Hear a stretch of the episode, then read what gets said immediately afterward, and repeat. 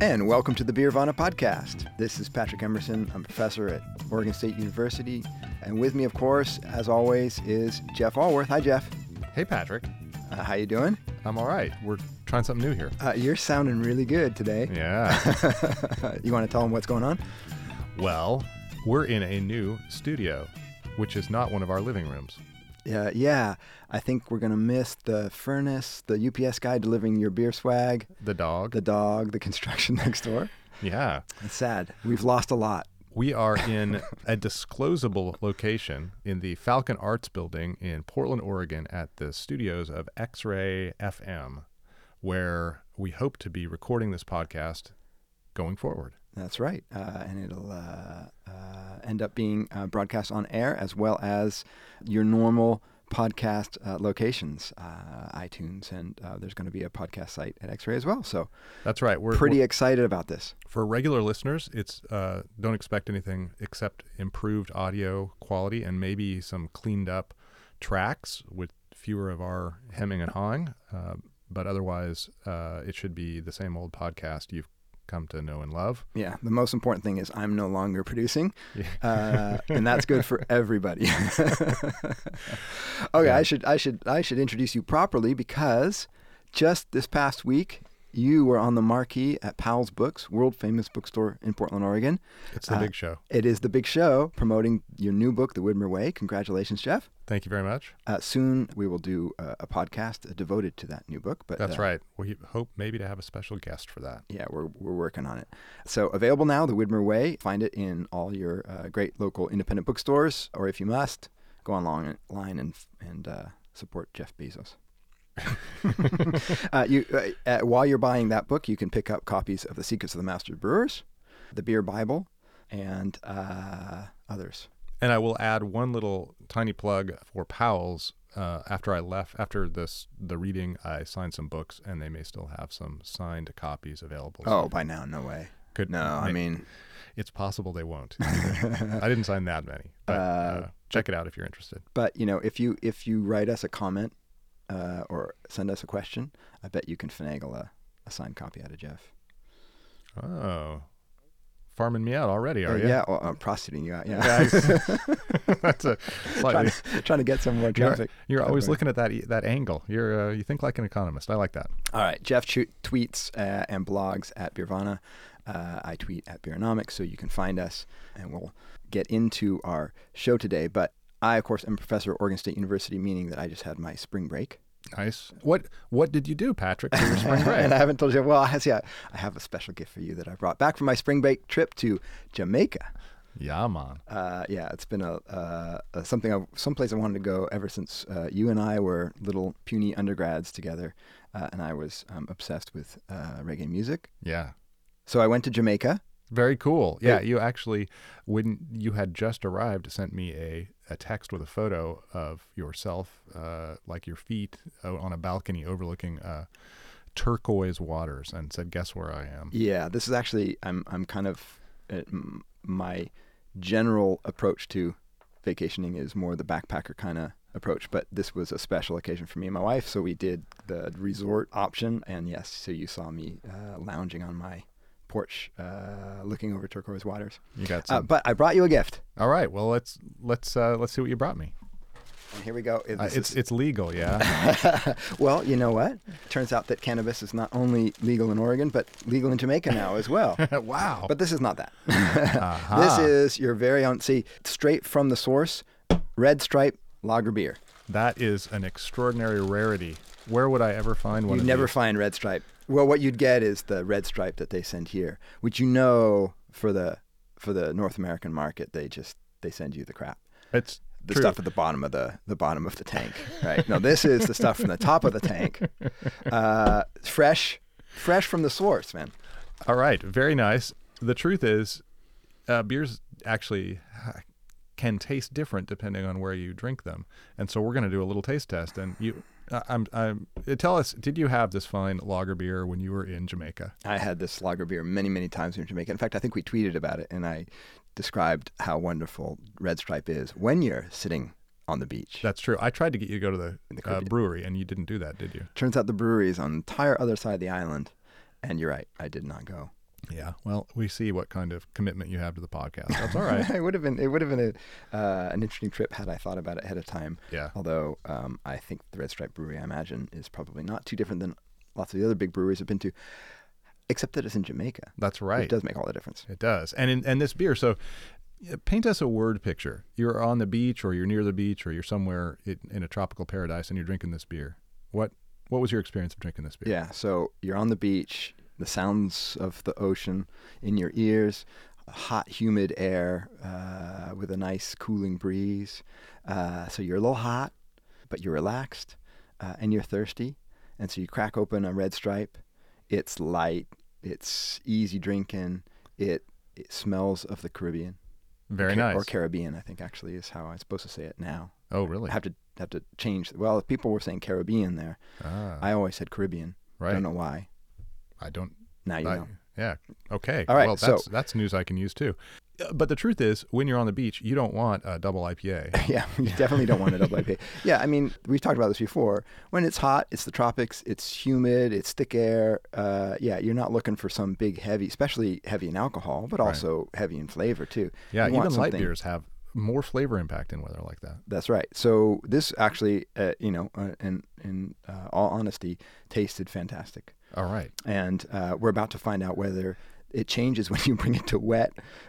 Cold. Hey, oh, that's actually one thing we should talk about because we always look out the window and talk about true. the weather. There's no This window. is- yeah, we're gonna have to just remember that we're in. The, it's co- it's kind of cold, rainy, typical Oregon spring today. So we're gonna see whether red stripe translates. We do have actually a window in the studio, but it looks at the producer Will, Yeah, I will. which is so much more professional and cool. Uh, yeah, It's just as beautiful as looking out the window in uh, beautiful Portland. yeah, and seeing your UPS driver. drive. All right, so it is it is cold and rainy here, and it is not typically uh, the kind of weather where we would drink a light Caribbean Caribbean lager, but we're going to give it a shot and see what it tastes like. So, we're, but but first we're going to pour it into glasses using our new high tech microphones and see if we can get That's- ultra that's- ultra audio. That's right. We were talking about beer porn, beer audio porn before. Just you wait.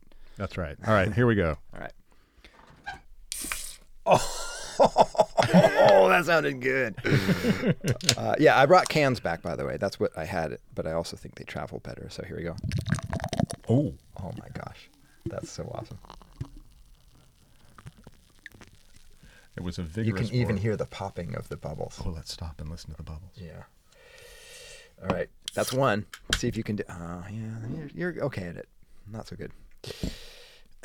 so as you're pouring out, I'm going to finish pouring mine. You know, so it's a either. typical light lager. Uh, I don't know that I can really tell you how distinctive this is to any other typical light lager that you get. Um, uh, all I can say is that when you're on the beach in Jamaica, it's manna from heaven. All right, I've, I've spilled a little beer on the studio table. We're not going to be invited back, Jeff. That's right. Careful now. we, we, it was a question we asked. Is it okay if we? Uh, So, in all seriousness, this is something we've talked about a lot, which is the context in which you consume beer matters a ton. And the right beer for someone who's in April in Portland, Oregon is not necessarily the right beer for someone who's April in Miami Beach, Florida, or wherever. that's right. And so, this is, why don't you describe what you see? well, it's actually got a, a, relatively uh, rich golden color. Uh, Yeah. It's not. Um, it's not a, a pale straw like many of the light lagers you find in America. No. And It's got kind of, I mean, it's a decent aroma, it's got a little malt in the. in yeah, the, highlighted by some malt there. the hops are kind of hay-like. Yeah. All right, here we go. Here we go. Let's I'm, go in. I'm, I'm visualizing the beach in Jamaica right now. I'm visualizing raining Portland to try to Mm. get the contrasting view. You know, I have to say, it's a it's a it's a pretty decent macro light lager. You know? It's got some character. It's definitely uh, not flavorless. Mm-hmm. Yeah. It's um it's fairly it's on the sweet side. Yes, so it is. It's kind of it's sweeter and fuller, which I suppose makes it even taste uh, give it a bigger flavor impact when you're on the beach. Yeah, yeah, I think that's right. Uh, and this is a country of strong flavors. If you think jerk, Mm. jerk seasonings, uh, so you want something that stands up a little bit to your jerk chicken. This is also a place where the Guinness Brewing Company had great success with uh, for an extra stout, That's right. which is kind of amazing. Because I weird. can't, I've never been able to imagine who could who would drink a foreign extra stout on the beach in Jamaica, but apparently people did. Did you see any of it there? I did not actually, and I was looking for it. Ah, interesting. Yeah, I saw Red Stripe exclusively, Hmm. uh, which was interesting. Uh, almost nothing but Red Stripe. Well, now we know. It was very hard to find anything but. In fact, I failed to find anything but. Not that I sort of ventured. No too- other too beers at wide. all, just red. No other beers at all. Hmm. But uh, but as I say, I hadn't ventured too far and wide. I, I probably had the resort beer, which was exclusively Red Stripe. Oh well, no, sorry, there was Red Stripe Light, Oh, which apparently was terrible. I never. where's my it. red stripe light? How am I gonna? Uh, yeah, how are you gonna watch brewery? it? uh, but then I we, we went out a few times to local um, like Jerk Chicken Shack and stuff, and yeah, it's just Red Stripe, Red Stripe, Red Stripe. You Very want- cool. You want beer? You drink Red Stripe. Well, Okay. what you know, you don't need more So- than one. So I brought a little of my vacation back to you. You're welcome.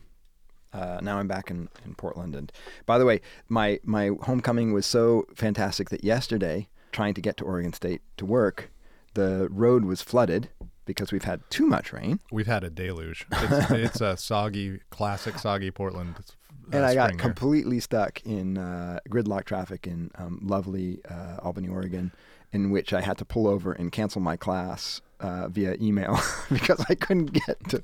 many parts of the country Campus. under a deep freeze, though. So we have to. That's right. I'm not you know, complaining. we have to. complain. Okay, so let's talk about what we're going to talk about today. In the period since our last podcast, a lot of important news is broken. So in today's episode, we're going to go through a number of these different news stories and see how they inform one another. Uh, by happy coincidence, the Craft Brewers Conference is happening this week, and economist Bert Watson has provided some statistics that will help put all this into context. That's Bart Watson, So essentially, what we're going to do is we're going to turn our news segment into our show. right? Yeah. So there has been a lot going on. There Uh, has. Uh, maybe we could start with the most local and then sort of broaden out. It seemed like the really big news to me, but that's because it was local. That's how local. I think news it's big news. I think Yeah. it's big news, and it's and we can put it in context. I think it's big news for for craft beer in the U.S. So go. T- totally. All right. So this news comes from beautiful Eugene, Oregon, south of here. Ninkasi Brewing announced that it had sold a majority share to a newly created venture called Legacy Breweries, which is headed by former Yakima Chief CEO Don Bryant. Yakima Chief being the uh, hops Hops broker. broker, yeah. They, I think they may have Also affiliated grower. growers, Yeah. and I don't know how that all works, but um, big big company. So the idea is for Legacy to acquire other similar-sized breweries and create a collective in the manner of CANarchy, uh, which is a, a collective that includes Oskar Blues, Cigar City, Deep Ellum, uh, Utah Brewers Cooperative, Perrin Brewing, and Three Weavers. Uh, and also artisanal brewing ventures, uh, which is Victory Brewing, Southern Tier, and Sixpoint. And I think you could also throw in the Omegang group there with Mhm. uh, the Duvel, Omegang, Firestone Walker, uh, Boulevard. Right. So we're starting to see these collectives Yeah. being formed, and, and it looks like Ninkasi is leading the charge to create it, the newest one. So give us some context about Ninkasi for people who aren't super familiar. What are they? How big? Their, what is their reach? Yeah, Ninkasi is a regional brewery in Eugene, and they make about 100,000 barrels a year, which makes them, I think, the 30, Pretty big. Yeah, pretty big. I think the 35th largest brewery, uh, craft brewery in the United States, probably like 45th overall. Right. They distribute mo- mostly in the Northwest, so they they're you know Oregon and Washington account for uh, most of their sales. I think. Okay. Yeah, So, uh, so they're not pushed into California too much. Oregon I think is over half their sales. Yeah. They I think they are in California. Um, we, I probably should have looked that up before we started podcasting. huh? Would have been Well, nice. that's yeah. People, we want to get people to think we're too professional. That's that's true. Just because we have this fancy studio doesn't mean that I'm any better at this.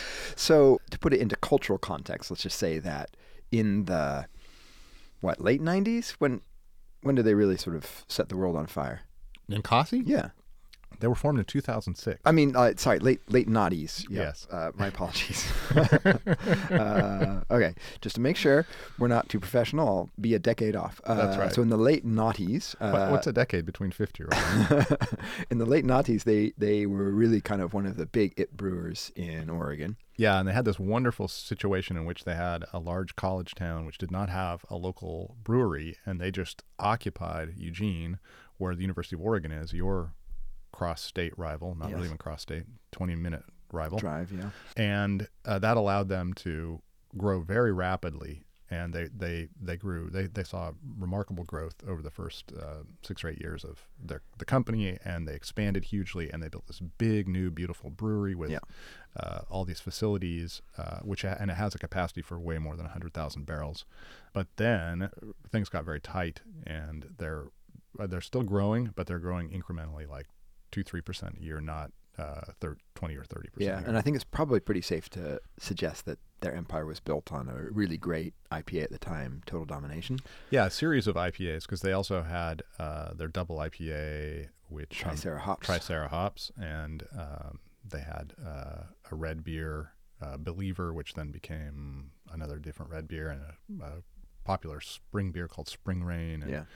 a popular winter beer called Slayer. So they had they were about hops and big, big, big, robust hoppy Yeah. beers. And subsequently, they've shown a lot of diversity too. Like they make uh, what I think is really wonderful Helles. Yeah. Called Hell, well, you corrected me on a previous pod. You think it should be pronounced Hell's Bells because call it Helles Belles. Uh, anyway, you get the pun. Right. Um, either way, it comes across. So, so they're uh, a brewery that's known for quality, known for big IPAs. Um, I think maybe got stuck a little bit in the in relying on a. Y- y- there's always this tension between do we update our the lineup that sells so heavily, or do we just keep selling the same thing? Do, do, do customers want the same thing again and again? That's right, and I think it. I, I don't have st- statistics on this, but I'm guessing that uh, Total Domination is still probably the best-selling IPA in the Northwest, or at least in Oregon. Uh, Really? yeah, it Yeah. still sells a lot of beer, and it, you know, so you can't walk away from that. It's a, Yeah. it's a hugely popular beer. Yeah. So, I mean, how many brewers have we talked about this where you try to figure out, like, Hopworks has uh, rejiggered their IPA and, Right. and, and sells it as their same brand IPA? Or do you keep the old IPA and then try to introduce a new IPA? Or do you do like what the Widmers do and then try about six different IPAs all year? And yeah, it's it's tough.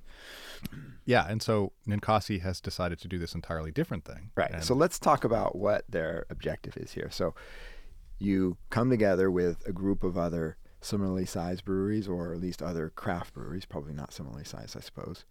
Uh, what does that buy you? Why is this a in, in, in your guess? Well, I think one of the big things is breweries now realize that the further away from their footprint, their home footprint they get, the weaker they are. Yeah. And so it's difficult to go uh, super regional or national now. Mhm.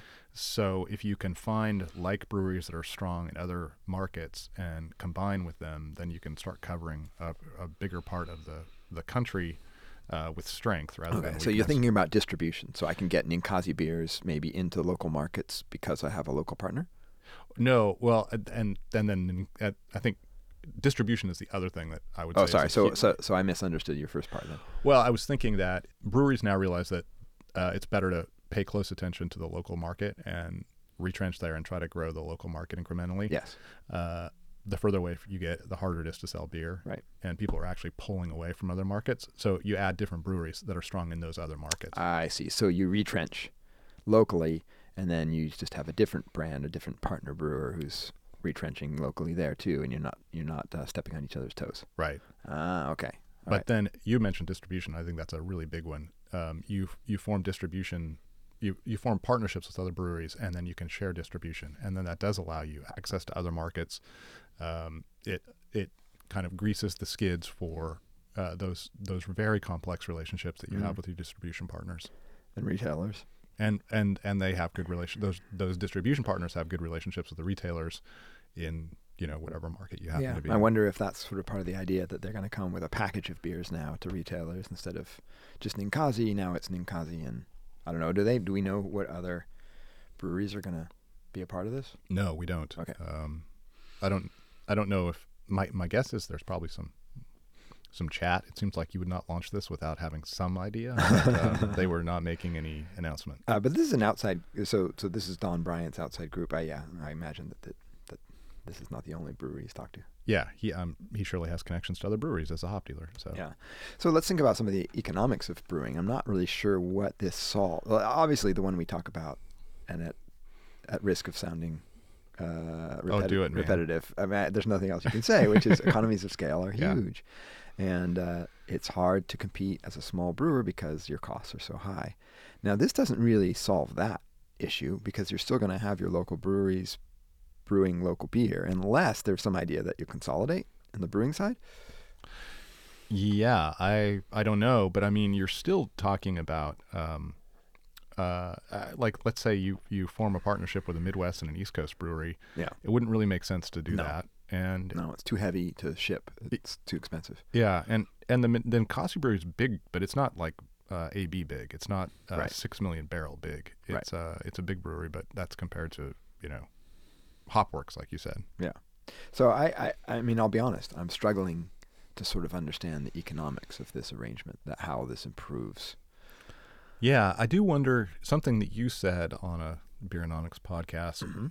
came into my mind. You, Must you be brilliant. Yeah, I think well, it was brilliant. It wasn't wasn't anything I'd thought of, but but breweries are con- the, uh, once you get at a certain size, the brewery has all these different uh, moving parts like marketing uh, Yeah. and sales, That's true. and so you can actually find some uh, efficiencies there. Yeah, and even things like HR, accounting, things like that. I Right. suppose if you're gonna, uh, that could all be centralized. So there should be cost savings there. Sure. I mean, I'd, yeah, it'll be interesting to know. At some point, maybe we can get uh, Nikos or Jamie Yeah, I'd like that. on the pod so we can ask them directly what uh, what the benefits are. They can give us some. So it's interesting. I mean, these are, you know, Ninkasi is kind of a typical brewery. It's grown pretty big. It's now of a certain age and a certain size, uh, facing the headwinds that everybody's facing. Yep.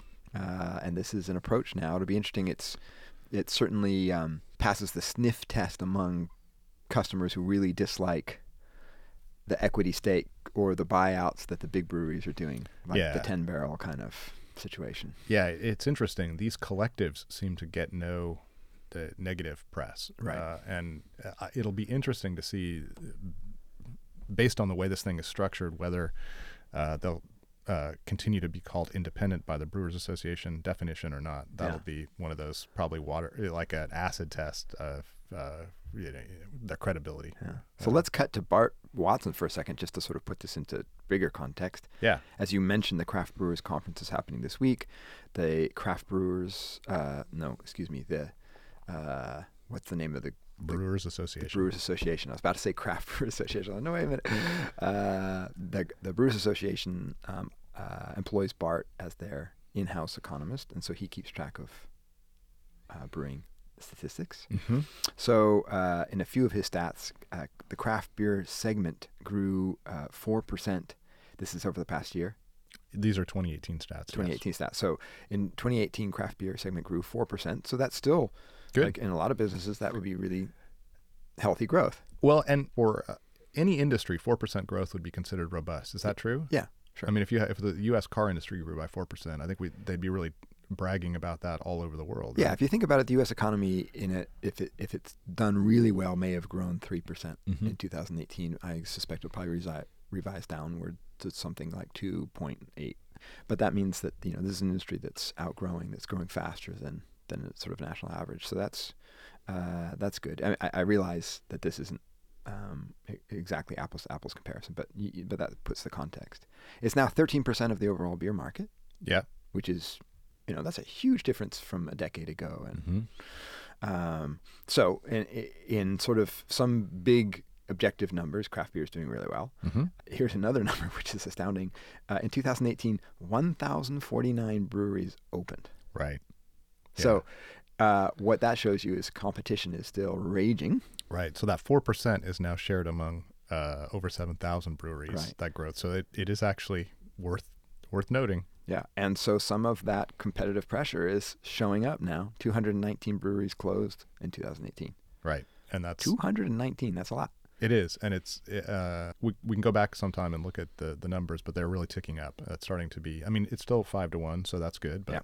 but 219 is a lot of breweries. Yeah, yeah. And we in, a, in, a, in the last pod, I can't keep track now. We talked about a couple local closures Mm-hmm. uh, here. 3,194 breweries opened in the past three years. So we're seeing we're seeing just a whole lot of new new breweries um, still entering the market. Mm-hmm. Uh, so it's still an attractive place. There's still money being spent, capital being uh, directed towards this this market. Uh, it's still seen as a as a as a healthy place, but it's no longer a place devoid of, of competition. Right. Let's go to the second news story and then Let's- get to some of these other stats, which I think Yep. will reflect on these two first news stories. That sounds good. In a similar kind of arrangement, but one involving a large player, Colorado's Avery Brewing sold a 40% stake to Spanish beer company Mahou. I don't even know how you're supposed to. Yeah, I'm not sure about that either. Uh, Mahou San Miguel last week. Mahou already owned 30% of Avery as well as 30% of Founders Brewing. hmm And now they uh, own three, uh, nearly three quarters, two thirds, I guess. Okay, yeah, I was about to say. So that's 40 plus 30%. So it's Yeah. now a 70% stake Yeah. uh, in Avery. Wow. Yeah, and Avery is another one of those. It's it's older than Ninkasi. It's um, maybe 20 years old or something. You're a you're a former Coloradan. What- Yeah, I believe. you? Yeah, Avery was around when I was there, and I was there from 2000 2006. Yeah, So more consolidation, and I think uh, if we look at Bart's next two stats, I think we're seeing some of the reasons why these larger, older breweries are joining together. Yeah. Had the wonderful thing he he aggregated different uh, age brackets, Mhm. age groups of breweries, and those that are three years old or younger grew by 872,000 barrels. They accounted for 872,000 barrels of growth in 2018. Yeah. But if they were older than that, they only accounted for 105,000 barrels of growth. So most of the growth happening in the uh, uh, most of that 4% is happening among these little small younger breweries. Yeah, that's an amazing stat. It is an amazing stat. And then just to drive that home, microbreweries that's 15,000 barrels or less, that's according to their their uh, division. Uh, Right. th- those grew 16% in vol- volume. Uh, brew pubs did well. They also grew at 13%, but growth was flat for regional breweries. And I think that's kind of the, the main point there is these bigger breweries have got to figure some way to keep moving forward because Yeah. they're kind of they're they're running aground. Yeah, the life cycle effect of breweries, I think, is is more and more present. Yeah, yeah, that's another theory of yours is the restaurant is the brewery as restaurant model. Yeah. And I Well, particularly smaller breweries too, right? I mean, Mhm. uh, I think we talked about this. You know, building a restaurant out with a you know with a real industrial kitchen, industrial maybe that's the wrong word, but you know, commercial kitchen that's the word I'm looking Yep. for. Is expensive. I mean, it's not that much much cheaper or more expensive to to build a brewery out. Right. Uh, in fact, I think it's probably, depending on the size, relatively equivalent if you're building a, a new commercial kitchen from scratch. So, uh, if you think about the nature of the two industries, it's that there's a lot of similarities in terms of initial capital outlay, in terms of building a brand in a market, and then just in terms of being sort of uh, having that novelty effect and then maintaining that interest uh, over time. The newest latest. Everybody wants it. Everyone wants the newest, latest. And so, um, if you think about a really mature market like Portland, I mean, we're always interested in the new breweries that open, and we're interested in going check them out. Oh, we should go check out this brewery, and then pretty soon you realize, you know, I haven't been to brewery X Y Z in you know five years, Right. Yeah, totally. and so that you know that novelty effect is a little different, I think, on the store shelf. But still, you know, I'll I'll, I'll pick up beers that I haven't tried before because I'm interested. Yeah.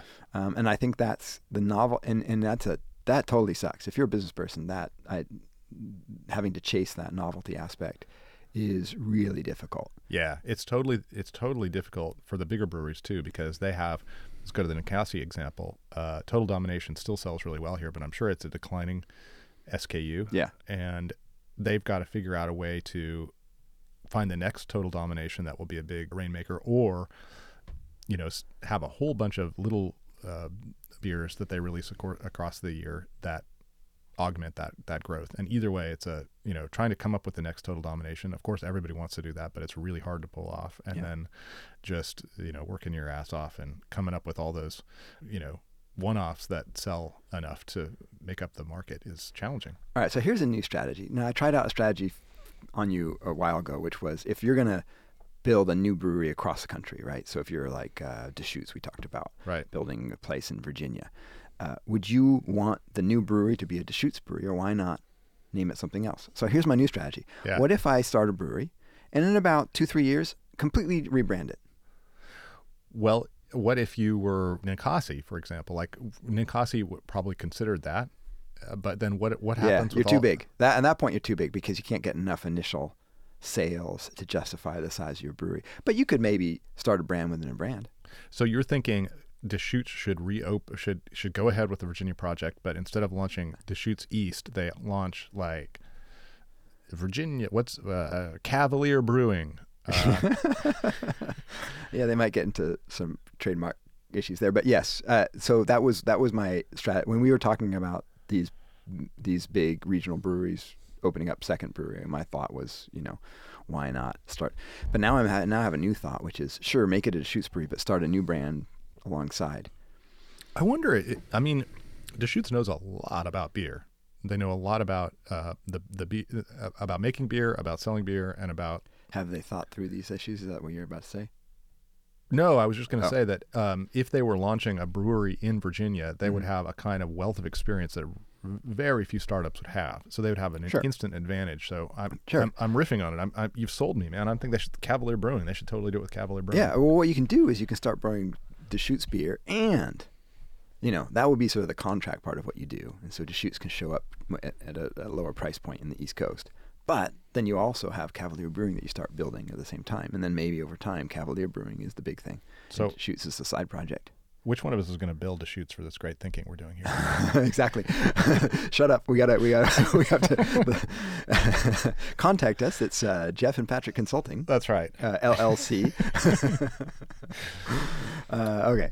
Um, so let's uh, let's move on. Let's move on. Why don't you do the next one? This is uh, interesting. Yeah, this one is interesting and um, I think shows a different dimension of this whole dynamic. So, Stone Brewing announced last week that it was planning to transfer its three-year-old brewery to Britain's BrewDog in uh, Berlin, and that was a thirty million pro- dollar project and a huge investment that uh, Stone made in the European market. Yeah. So three years ago, Stone made a big splash. We're gonna we're gonna open up Stone Berlin, Right.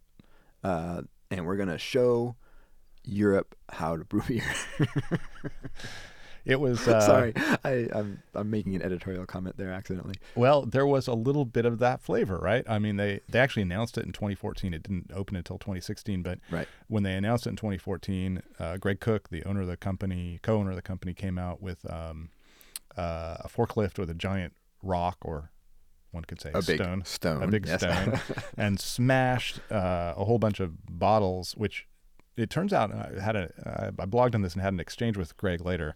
It turns out those were actually supposed to be it, the, they were all mass market lagers, and he was trying to like send them and no, like um, like uh, uh, they were international. oh, so- like like big mass market, not like Yeah. German big no, brands. they were they were international. They weren't Bitburger or Paulaner. he said he even had found uh, an Olde English 800. So there's even a- somehow that was available in the German market. I don't know why. Yeah, okay. Um, but Man, but he he wasted an Olde English 800. I know, right? And it was probably fresh. I'm telling you. Man. Uh, anyway, the point is, uh, I think that that signal that he sent when he did that was maybe not the same thing he meant to send. I don't know that everyone understood that those were international mass market lagers. Ah, they looked yeah. a lot like German beers to the Right. to the layman, and certainly to me. And that's what I wrote in my my initial uh, blog post, and he corrected me on it. But the point is, there was a lot of a lot of uh, craft beer hubris Yes. uh, that was. Uh, at at afoot when that project got launched. And it's probably exactly the same hubris and attitude that built Stone, right? Absolutely. It's So- exactly the blueprint that has been super successful in the United States. Right. And um, you know, I mean, one of their beers is Arrogant Bastard. They're Yeah. they're not known for their understated uh, approach to selling beer. No, but Germany is a country of tradition. Uh, Yeah. Berlin, absolutely the most least conservative, the most like cosmopolitan. So it's, it's kind of the right city to go to, but it's a it's a country that that loves and respects maybe its tradition. Yeah, and he was uh, And the- so to come in with an entirely different attitude where we love and respect German beer and we want to learn and we're going to introduce you to some of the stuff we're doing, you know. last year when you were in Germany, you went to Berlin, didn't you? I did. You didn't go to Stone though. No, was it open then? Maybe. It was open then. The thing is, and this is what uh, one of the things that came up. It was two uh, years ago. That may actually, so oh, it might not have been. No, it was it opened in 2016. So Okay. In any case, uh, one of the things that came up when all of this happened is it's actually not in Berlin. It's about uh, 20 minutes outside of Berlin, I think, Oh, okay. and so it's a little bit challenging to get to. Yeah. So that's one issue. The other issue is it was selling for the uh, they were selling beer. They're selling you know their standard line of IPAs and stuff Uh-huh. uh, at the at the Stone in Berlin for really expensive prices, like seven euros or something. Yeah, because beer is not cheap. beer- I mean, beer is not expensive in and Germany. that's the thing. They were competing against local beer that was probably selling for half the price. Yeah, I mean, Uh, especially like the bottled beer you buy in the store is is really inexpensive. and that was Greg's one of his big things is he felt like beer should be treated Expensive. it should be should be more expensive. It's it's underpriced. yeah. So he he tried to raise and in the United States, craft brewers have done exactly that. They've raised the price point. But That's a really good point. I mean, the, the amount of money that people regularly pay for beer and think is normal now yeah, is tremendously different than what you'd think is normal in the 1970s or 80s when you were out buying beer, right? yeah. Uh, that's a that's a good point. Yeah, I don't know that uh, Germany's there. Berlin, by the way, is fabulous. I got to get that. It was one place I didn't go when I did my my trip, but um, I'm about to start on uh, the second edition of the Beer Bible. News flash, Yeah. and I'm headed to. Congratulations, by the way. I hear that that's a signed, sealed deal now. It's a signed sealed deal, Excellent. And I'm going to go back to Europe, and I think I'm going to try. I was going to not go to Germany again, but I think I'm going to go to Berlin. I think I got to put Berlin on that stop. We were just So- talking pre-pod that Germany's a place that I'm just jonesing to go back. I I don't know why exactly, but just I adore Germany. Actually, I didn't expect. I think probably because for some reason I didn't expect to like it as much as uh, Yeah, I did I because I've spent a reaction, too. lot of time. I've spent a lot of time, obviously, in the UK because of my family, uh, but I've also spent a lot of time in France um, and other parts of Northern Europe, and very little time in Germany. But And tell But me, I- Patrick, I'd what's the attitude of the UK, uh, Britons, and, and French Uh, for the Germans? Is it is it really positive? that, I, I would say there's just a little bit of history. is there. it inflected by uh, perhaps the past events? There's a little history. Uh, I loved it. And then one of the nice things about going, we went from, uh, we took a, the pit stop in Prague. Uh, famously, didn't go to wherever it is that, and I'll Ooh. forever be Fleku. Fleku. Famously be, for scarred forever on your mind. Everybody remember when you're in Prague, don't make the mistake Patrick made. Go to U Fleku. Uh, that just gives me an excuse to go back. It's true. Uh, but going from Munich, which is a very traditional, a very you know conservative in that sense, like a Mhm. very culture uh, steeped in culture city, and then going to Berlin, which is just been entirely because of history has been entirely unhinged from like deep culture, and now is very Right. cosmopolitan and is sort of very free and. And super international. It's a Uh, yeah, it's a great contrast. I mean, I love both cities Right. uh, uh, tremendously for for exactly those reasons. But it's a really fun, yeah. Get to Germany, folks. Drink a lot of beer.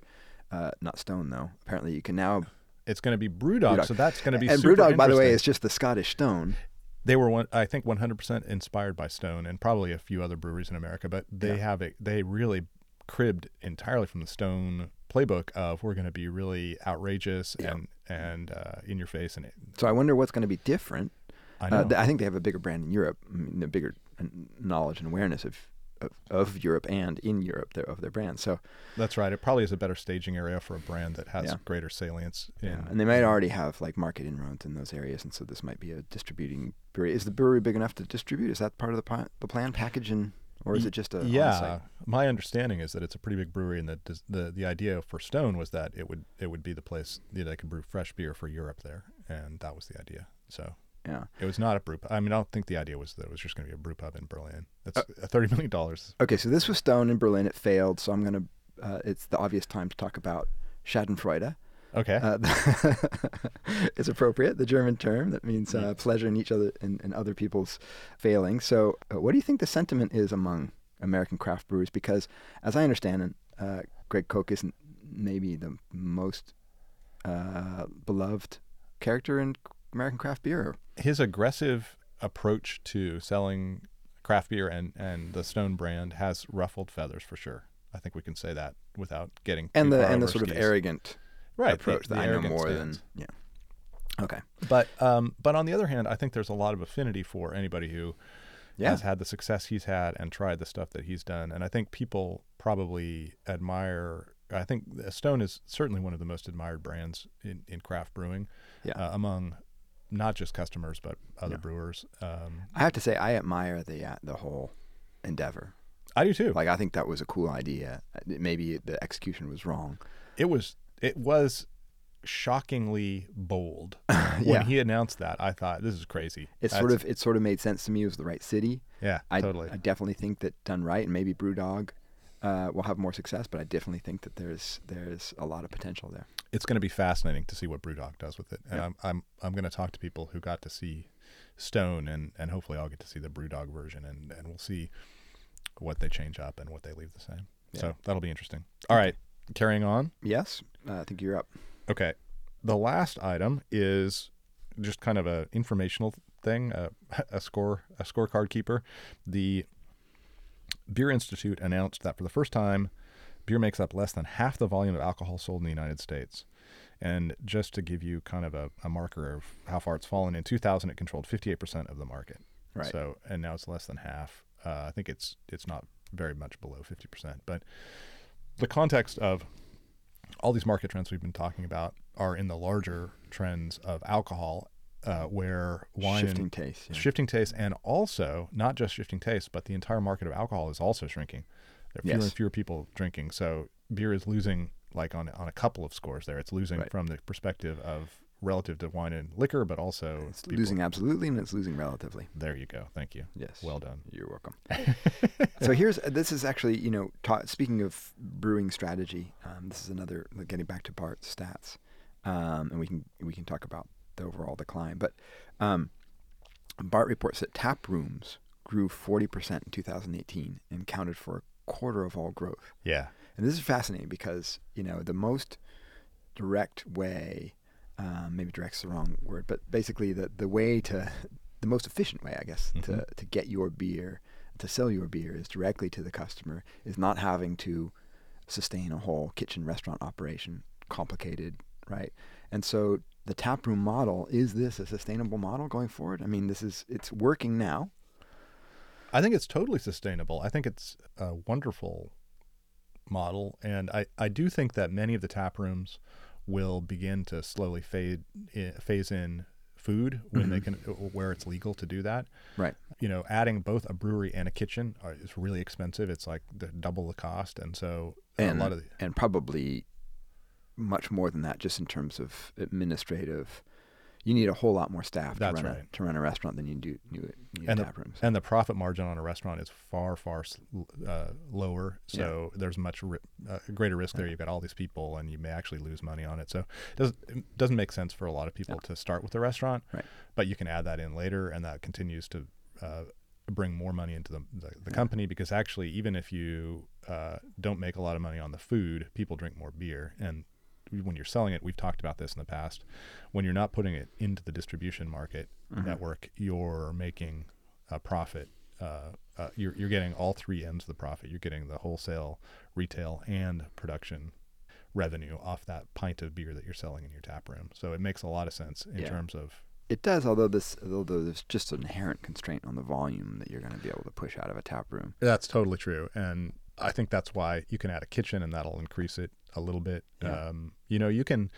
There are good breweries, uh, good brew pubs can sell in in major cities can sell uh, two thousand to three thousand barrels of beer out of a out of a one.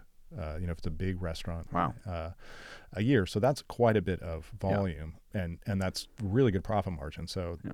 if you if you then start doing some distribution on top of that, you've got a you've built a really nice base. Uh, you you know, we're not talking about an Ninkasi and a, thou, a hundred thousand barrels, but um, as a effective business model, I think it totally makes sense. I think a lot of people will say, I can make a reasonable living doing this this taproom model if I do it well, and and that it gives me room for some growth in the in the next five years, uh, up to a stable point where I'm Yeah. making a nice income.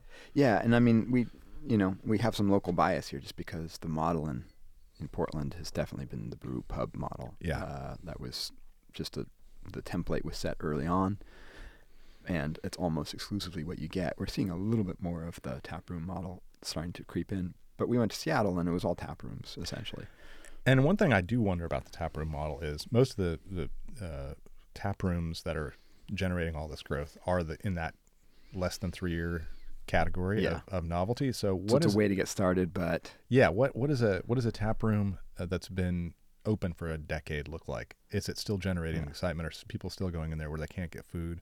Sometimes not in great parts of town. Yeah. So I think So, okay, I- so- there's an asterisk. So there. here's my life cycle of the brewery. You know, this is my my my ever evolving theory, but here's my here's my life cycle of the brewery theory, which is early on you have novelty, you've got a price point that uh, you can sustain a high price point because Mhm. of the novelty. After a while, you know, uh, wandering eyes start looking at competitors and and uh, And so now you've got other competitive pressures. Your novelty, the novelty premium, eh, I coined a term, the, no- the novelty premium Ooh, I like it. is uh, is disappearing, and so now you've got to start working on other fundamentals like your baseline price, which is Mhm. cost, right? Uh, and and maybe worrying about variety and other things like that. And so all of a sudden it becomes, you know, once that novelty premium wears off, then you're really stuck in a super competitive, hyper competitive environment where you need to keep coming up with new beers and you need to come and you need to be able to sell them for cheap. Yeah. Yeah, I think So the right. so the so the the tap room model probably is a good way to get started, but should probably never be an end game for you know in your business plan. Right. you know, shouldn't, tap you shouldn't room is a good- stop there. Yeah, tap room is a good runway, but you got to take off and get somewhere else. I think that's totally right. So let's let's define uh, the novelty premium. It's how much okay. The novelty premium is how much extra a customer is willing to pay for your beer as opposed to a equivalent existing craft beer because of uh, the novelty aspect, because it's new and they want to try something different. You know what's going on the blog? Uh, what? A post called the novelty premium. yeah. That's genius. Oh, that's yeah. that's so good. Oh, yeah. How- S- how send long- me my royalty check, please. Yeah, and we'll have to we'll have to speculate about how the the novel there's like a half life on the novelty premium. It's like in year two it's down a little bit, year three it's down a little bit, and then if I could ever get access to data, but you know, scanner data is so annoying because people don't. It's it's a closely held industry thing. You can pay a lot of money for it, and they'll sell it to you. But uh, that'd be something you could totally research. By the way, yeah, uh, you right. could if you actually- had the data, yeah, you could do this. This would be a, an actual paper. You Maybe we should talk to Bart Watson. Hey man, we got this idea, the novelty premium. oh, he's the man. Go. Let's do it. Yeah. a three-person uh, academic paper on novelty premium. Well, or at least two. I can just do the blog post after you guys do the work. okay, that works. So let's. Uh, what else do we have to talk about? Oh yeah. So uh, regional breweries. I don't think this surprises anyone because we talked about this a lot. But growth is flat. Yep. Uh, speaking of regional breweries, we've already talked about this a couple times, but I still am amazed by the the nine lives that Sierra Nevada has, and now they're just doing great with the hazy little thing. Well, that's the thing. I mean, this is a brewery that has continued to explore uh, really new and interesting things to do. Not just beer, but the, I, I, you know, the the the way that they were they came up with the hop cannon early on. Mm-hmm. They had that whole freeze drying the wet hops thing uh, for That was that was Sierra Nevada. I thought that was. Uh, no, that's Sierra that Nevada. buddy at Breakside. No. No, no. Oh well, they did that, but Sierra Nevada, uh, maybe not freeze dried, but they somehow captured the essence of the extracted the essence of fresh hops, which Right. they were able to use throughout the year somehow. Yeah. I don't know. It was in some beer with an elephant on it. You know what I'm talking about? know. Uh, so they did that. they had. Did I say the the beer camp, which was an, an incredible way of uh, interacting with other relevant breweries and That is awesome. Yeah. acting as a mentor, but also getting the you know the intra the ha- having the the fans of those people reminded of what an im- important and innovative brewery uh, Sierra Nevada remained. Yeah. And then you know they continued to release exceptional quality beer all the time, and and eventually one of them, Hazy Little Thing, became popular, which is not surprising when your your batting average on quality beer is so high. So I mean, Yeah, I and think the, and that's the but here but here's the thing, and this is exactly the novelty premium, right? They don't have the novelty premium anymore. Maybe a little bit for some kind of if they release some kind of great. sorry, I said hot. I said, I said cannon. I meant torpedo. Torpedo. Obviously, it's the name of the brewery beer. So uh, uh, sorry. Go ahead. Well, yeah. Then then you, you said camp, and I thought, okay, well maybe he meant camp when he said cannon. No, there is the hop cannon, but I meant the torpedo. torpedo, yeah. Sorry, there's all these different techniques. Anyway, I'm, I had to Okay. correct that before we got emails. And by God, you should send us emails and correct me on things like that. Yeah, that's right. You should. That's email Jeff. Make You- sure we're clear about we, that. we can have a new feature: what Jeff got wrong, and we'll correct the record. Oh no, that would spend half the half the, half the next pod would be all about. we True. Got wrong. The worst thing Jeff said. How's that? oh, they're gonna limit it. But here's the thing. So so the, the one thing Sierra Nevada has is scale, and and Yeah. they can if they can come up with a legitimate, very good hazy IPA, which they have. I think it's I, I think it's one of the better ones out I there. totally agree. But they can get it to to market at a price point that's hyper competitive. And they can put it in a national market overnight. They put it in a national market overnight, and I drink a lot of hazy little thing because I always can find it. It's always gonna be fresh. It's always gonna be good, and it's always competitively priced. Right. Yep. Right?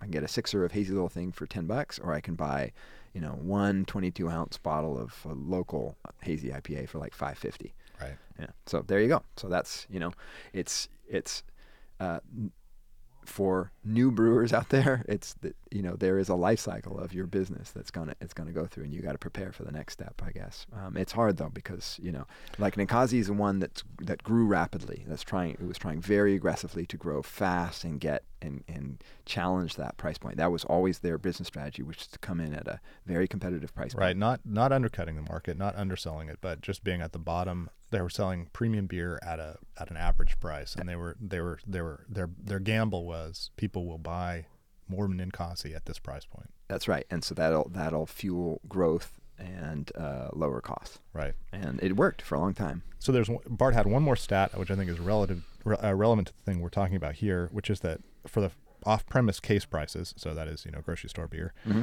uh, grew at 1.6 percent in 2018, which was the lowest in years that the pr- that the the the uh, prices had uh, the, the smallest, the most modest increase in prices. So. You know these big breweries that we've been talking about that are in trouble. They're not growing in volume and they're not growing in price, and so Yeah. it's becoming tighter on both sides. Well, that's interesting, you know, because of the 1,049 new brewers or the 3,190 new breweries in last year or the 3,194 breweries in the last three years. Uh, these are small, probably, Yeah. uh, meaning their costs aren't that low.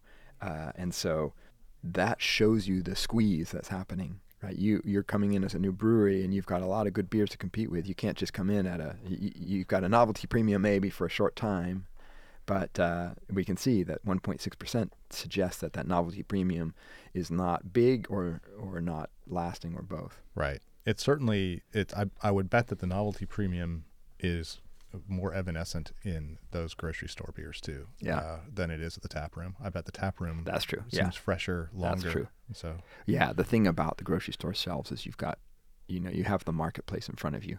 You've got a whole array, array, array of beers and brands of the same beer and prices of each, and that that immediately, the more information, the more uh, the more competitive it is, right? So that's a very competitive marketplace. A tap room is much less so. right. Yeah. Even a pub or a bar, uh, you know, a, a, a non-brewery pub or bar that has, you know, what, 6, 10, 12 tap handles.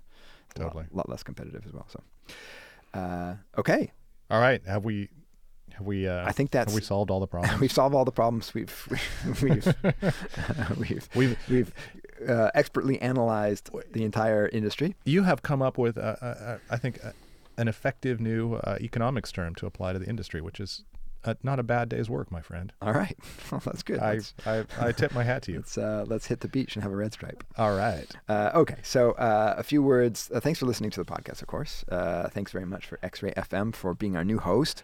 Uh, it's exciting to be here. It is indeed. We'd like to encourage you to continue to find us. Uh, if you don't uh, listen to us on air, then please find us uh, in podcast form. The X Ray Podcast site should be up soon, but you can also find us on iTunes in the normal spot. Yes, we haven't changed any of that. So don't change your dial. If you are used to getting us in a certain place, just keep finding us there. Right, and we want your feedback. Tell us how we sound now, uh, whether it's an improvement or do you miss the old. Uh, What's the appropriate, the Crappy? term? Terrible? Crappy.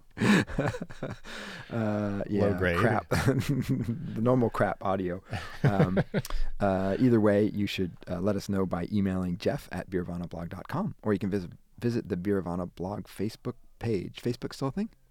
I, as far as I know, All right. I, Good old geezers are still hanging out there apparently. So Yeah, certainly not my kids. yeah. Uh, we'd love to hear from But you. you know, we don't encourage that anyway, so, that's all right. Yeah, so send us your questions, your comments, your suggestions. Uh, now that we've got all this like fancy studio, we can do new things. So That, that's right, and this we're uh, I think going to be forced to be a little bit more uh, routine in our uh, Ah, appearances. yeah, So- this is this is a good point. Yeah, we're gonna try and become a regular show now, uh, uh, and so stay tuned for our our our standard release time and date. Indeed. And that means all you commenters and questioners and uh, mouthy people like us should contact us so we can start getting you into the conversation. So please do. All right, sounds good. So, uh, love to hear from you. Uh, Jeff blogs at the Beervana blog and tweets at at Beervana. And Patrick tweets at Beeronomics. That's right. Uh, and we still have a little bit of red stripe left. So, uh, yeah, man, let's let's cheers. I guess it's just cheers. Do Jamaicans say anything cool? Oh, that's they probably do, but I didn't discover. Oh, Yeah, you're right. well, it failed me again. All right. All right, cheers, Jeff. Cheers, Patrick.